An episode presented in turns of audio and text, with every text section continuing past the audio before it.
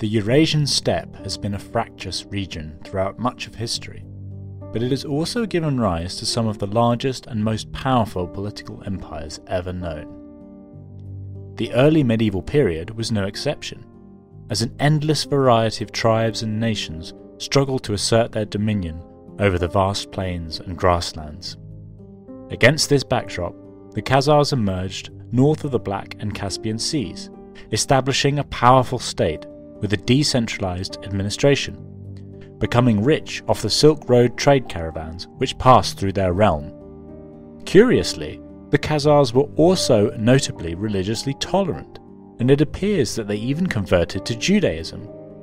If true, this would make Khazaria one of only two Jewish states to exist from the fall of the Second Temple in 70 AD to the foundation of Israel in 1948. Origins The Khazar state emerged from the far larger Turkic Khaganate as a result of political infighting.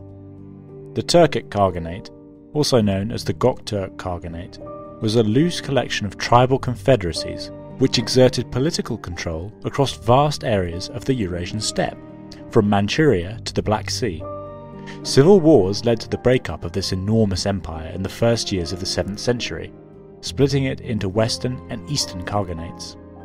The Western Turkic Khaganate existed for many decades afterwards, even providing military support to the Byzantine Empire in its wars against Sasanian Persia. However, the advances of the Tang dynasty in the east placed such political pressure on the Western Khaganate that it eventually dissolved in the mid 7th century.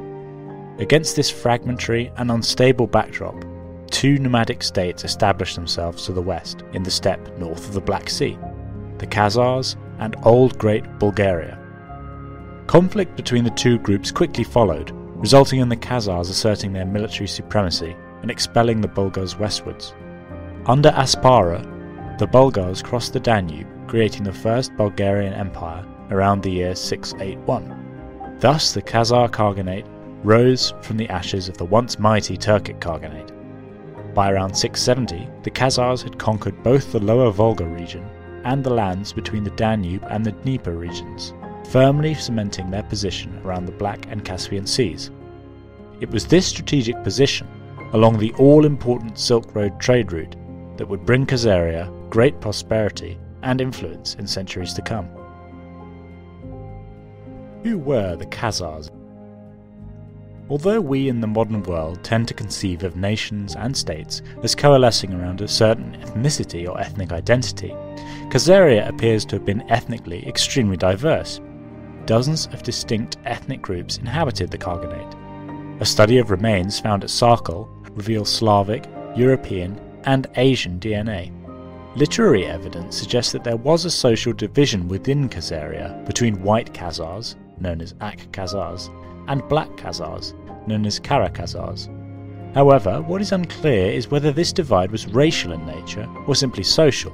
Many Turkic nations had a similar social stratification, which was not racial, between a ruling warrior class referred to as white and a class of commoners referred to as black. However, Muslim geographer Al Istakhri, writing in the 10th century, noted how white Khazars tended to have paler skin and blue eyes, while the black Khazars were of a darker complexion. As Khazar society was multi ethnic, deciphering what language may have constituted the lingua franca is rather difficult. No records in the Khazar language survive, so any attempts to establish what the Khazars spoke are therefore necessarily theoretical. However, it would seem likely that the ruling elite spoke some kind of Shaz or common Turkic language, while the rest of the population spoke a branch of Turkic known as Lir Turkic or Oghuric. The only surviving Oghuric language today is Chuvash. The Khazar state. Like many other Turkic peoples, the Khazars were ruled by dual kings. The greater of these two kings, known as the Khagan, fulfilled a primarily symbolic and sacred role, while the lesser king, known as a Bak or Beck, would deal with the day to day affairs of state and control the military. Recruited from amongst the ranks of the greater nobility, the Khagans qualified for particularly elaborate burial rituals upon their deaths. A palatial complex would be built around the body, and rivers rerouted to hide the burial place. Arabic sources describe how a Kagan could declare how many years he wished to rule upon his coronation. If he lived beyond this age, he would be killed. The reasoning for this appears to be to prevent aged and infirm kings from ruling beyond their years. Although, of course, this story may be legendary. As with many other Turkic Khaganates, such as the Golden Horde, Khazaria was ruled by a linguistically separate elite. Khazar rulers would, however, take wives and concubines from among their subject peoples. Able to maintain a standing army of around 7 to 12,000 men at its height, Khazaria also made use of Muslim mercenaries, such as the Khwarezmian Guard Corps, known as Osiyah, who protected the Khagans. The size of the Khazars' army could increase greatly in wartime when nobles were obligated to provide the service of their retinues. Although medieval military figures are always murky, what is clear is that Khazar military strength was such that they were able to control vast territories between the Aral Sea and the Ukrainian steppes. Governors, known as Tuduns, controlled settlements and acted as administrators. Famed 10th century Arab traveller Ibn Fadlan described lower level officials, although their duties are unknown to us. This system allowed the Khazars to control the formerly wild regions of the Ukrainian steppe, guaranteeing safe passage to trade caravans. This has led to some historians to label the period of Khazar ascendancy as Pax Khazaria, the peace of the Khazars. Economist Lawrence Reed has noted that the decentralized organization of the Khazar state, along with their ethnic and religious tolerance, was one of its great strengths, allowing its rulers to exploit the economic opportunity of Silk Road trade caravans. Trade was central to the power of the Khazar economy. Thanks to its position on the east west trade routes, which snaked their way across Eurasia, Khazarian rulers were able to levy tolls on caravans in return for safe passage through the vast steppe. Tributary levies were also extracted from among the subject tribes of Khazaria.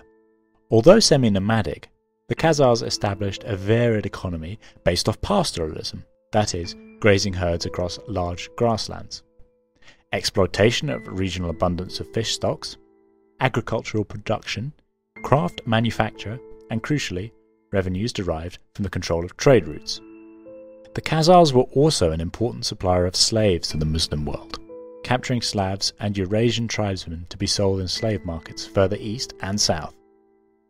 Atil, the capital of Khazaria from the mid 8th century, stood at the Volga Delta north of the Caspian Sea. As a major trade centre, the city was a melting pot of peoples and religions. Jews, Muslims, Christians, pagans, and shamanists inhabited the city, each with their own places of worship. The court in Atil, which handled trade disputes, reflects this diverse population. Seven judges presided over the court two to represent the Jews, two to represent the Christians, two for the Muslims, and one for the pagans of the city. Outside of Atil, meadows and vineyards, irrigated by the Volga, formed a heartland of agricultural production. Religion. Although sources are scarce, it is highly likely that the original religion of the Khazars was a variety of Turkic paganism based on the worship of the sky god Tengri. Ritual sacrifice was practiced, with offerings being given to fire, water, the moon, a variety of gods, and the ancestors. As Tengri was a sky god, anything struck by lightning was considered to be a sacrifice to the heavens. The afterlife was probably considered to be similar to life on Earth, as warriors were buried with their equipment. There is also evidence to suggest that warriors were occasionally buried along with their Khagans upon the death of the ruler. As noted previously, Khazar society was not only multi ethnic, but also host to a variety of religious practices. Khazaria stands out for its apparent tolerance of Judaism, a rare occurrence during the medieval period in which Jews regularly suffered expulsions and persecution across Europe. Even more curiously, both external and Khazar sources attest to the fact that Khazar leadership converted to Judaism en masse sometime during the 9th or 10th century. How this may have occurred, or even if it occurred at all, is subject to a great deal of debate, particularly since archaeological evidence of worship appears to be somewhat lacking. However, what is clear is that groups of Jews from Byzantium and the Islamic world had been migrating to Khazaria during periodic persecutions for some centuries. Pagan Khazaria offered a more welcoming environment and the diverse and tolerant Khazar society allowed Jews to worship freely. Historian Simon Schama postulates that Jews from the Balkans and Crimea formed a large number of those who migrated to Khazaria. Traditional accounts hold that the Khazar ruler Bulan was the one to convert Khazaria to Judaism. Bulan had angelic visions which exhorted him to find the true faith, after which he travelled to a desert cave previously used by Jews to celebrate the Sabbath, where he was circumcised. Interestingly, a Turkic myth concerning the Ashina founding dynasty features an ancient cave in which the dynasty was conceived from the mating of their human ancestor and a wolf ancestress. Bulan's cave conversion may therefore be an attempt to rationalize Khazar pagan mythology with their new Jewish faith. Subsequently, Bulan is said to have invited representatives of the three Abrahamic faiths to hold a debate at his court. Judging Judaism to be the greater of the three, Bulan confirmed his conversion, and his nobility followed suit. Such an account is likely to be a semi legendary tale, as it is generally recognised that large scale conversion takes a considerable period of time.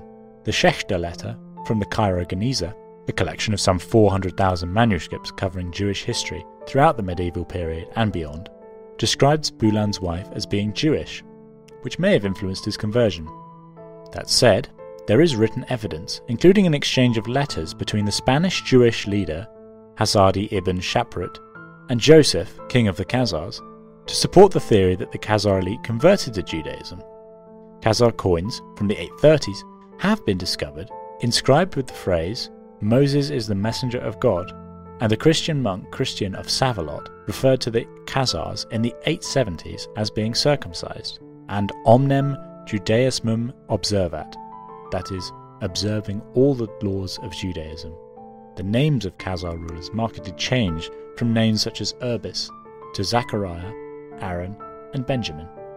However, it is important to recognize that the evidence for the conversion of the Khazars is fragmentary and at times appears contradictory. It is possible, of course, that the Khazars never converted to Rabbinic Judaism at all, a view held by historian Shaul Stampfer. Foreign relations. The strategic position of Khazaria did not simply provide economic benefits. It also meant that the Khazars were sought after as allies by neighbouring powers, giving the Khagans a great deal of political influence. The Byzantine Empire generally encouraged steppe peoples to fight amongst themselves, as well as offering payments and marriage alliances in order to incite Turkic Khagans to attack their enemies. The Khazars were no exception. Leo III brokered an alliance against a common enemy, the Arab Muslims to the south. As part of this alliance, Leo's son, the future Constantine V, married the daughter of Khazar Khagan Bihar. They had a son, Leo IV, who ruled as emperor from 775 to 780 and was known as the Khazar. The Byzantines regularly used the Khazars as a bulwark against the threat posed by Rus raiders in the 9th century. Although relations with the Byzantine Empire were generally cordial, the Khazars fought extensive wars with the Umayyad Caliphate and its successor, the Abbasid Caliphate. The first of these came in the 640s and 650s, with the first phase of Muslim wars of expansion. By 642, the Muslim armies had reached Armenia and began to launch raids across the Caucasus. In 652, a large Muslim attack on the Khazar capital, at that time Balanjar in the North Caucasus, was repelled, ending the Arab threat for a time and bringing an end to the First Arab Khazar War. However, the Second Arab Khazar War began in the early 8th century, with an increase in raiding across the Caucasus in 722, a large scale invasion of some 30,000 Khazars convincingly defeated Arab forces in Armenia, and the Caliphate responded by sending a similarly massive force northwards to besiege the Khazar capital of Balanjar, which was eventually captured by the Arab army. Ongoing conflict through the 720s and 30s saw the contested regions of the Caucasus change hands on multiple occasions, before Caliph Marwan ibn Muhammad forced the surrender of Khazar forces in 737 through a surprise attack deep in Khazar territory. However, the ensuing peace agreement was short lived, and within three years the Khazars were able to assert their independence, thanks again to Byzantine support and Umayyad internal political instability. Aside from sporadic raiding, Khazar relations with the Abbasids were generally cordial, owing in part to the less expansionist tendencies of the Abbasids. However, the greatest threat to the Khazars and the cause of their eventual demise turned out to be the Rus peoples, who sought access to the waterways controlled by the Khazars. Desiring access to the Arab world for the purposes of trade, the Rus states increasingly resented the levies extracted by the Khazars on their trade fleets. The construction of Sarkel fortress by the Khazars in the 830s or 40s attests to this increasing unease over their worsening relations with the Rus. By the 880s, the Khazars increasingly faced pressure from hostile neighbouring states, in particular the Pechenegs, another semi nomadic Turkic group, and the Rus warlords, who had wrested control of the Kiev region from the Khaganate. Still, an uneasy peace was maintained as the Khazars allowed Rus raiding parties to use the Volga to travel through their lands. However, in 913, a particularly large Rus raid into Arab territories led to a request by the Khwarezmian Islamic Guard units of the Khazar army to be allowed to avenge their fellow Muslims. The subsequent destruction of the Rus forces upon their return led to war between Khazaria and the Rus states. To make matters worse, the Khazar alliance with Byzantium broke down in the early 10th century, and instead the Byzantines began attempting to cultivate relations with the Rus and the Pechenegs. A series of raids over several decades culminated in Sviatoslav of Kiev fighting a massive campaign which saw the fortresses of Sarkel and Tamatarkha fall in the 960s before Atil itself was captured and utterly destroyed in the year 968 or 969. The fall of the Khazars. Although it has been argued that the Khazar state remained until 1224, albeit in a greatly reduced territory, it is generally agreed that the Rus campaign left Khazaria devastated, and only a minor rump state remaining in its stead. References to Khazars in written sources persist up until 1106, when they finally fade from the record, although it is worth mentioning that many of these references seem to be misattributions. Despite their tragic fall, the Khazars left their mark on history. From the 13th century, they entered Russian folklore as Jewish heroes in the land of the Jews and today they are distinguished as one of only two Jewish states to exist between the fall of the Second Temple in 70 AD and the establishment of the State of Israel in 1948. The Khazars have also been noted for their successful policy of religious and ethnic tolerance, seemingly a rare thing in the early medieval period. Along with the decentralization of their state and their exploitation of trade routes through their territories, it has also been hypothesized that the remnants of the Khazar population migrated westwards and went on to form the core of the Ashkenazi Jewish population in Europe, although it must be noted that most scholars are skeptical of this view. The theory gained traction in the second half of the 19th century and was brought to the attention of the wider public in 1976 with the publication of Arthur Koestler's The Thirteenth Tribe. However, the theory has also been used to discredit or deny Jewish nationhood, and as such has also been taken up at various points by writers or groups with an anti Semitic agenda.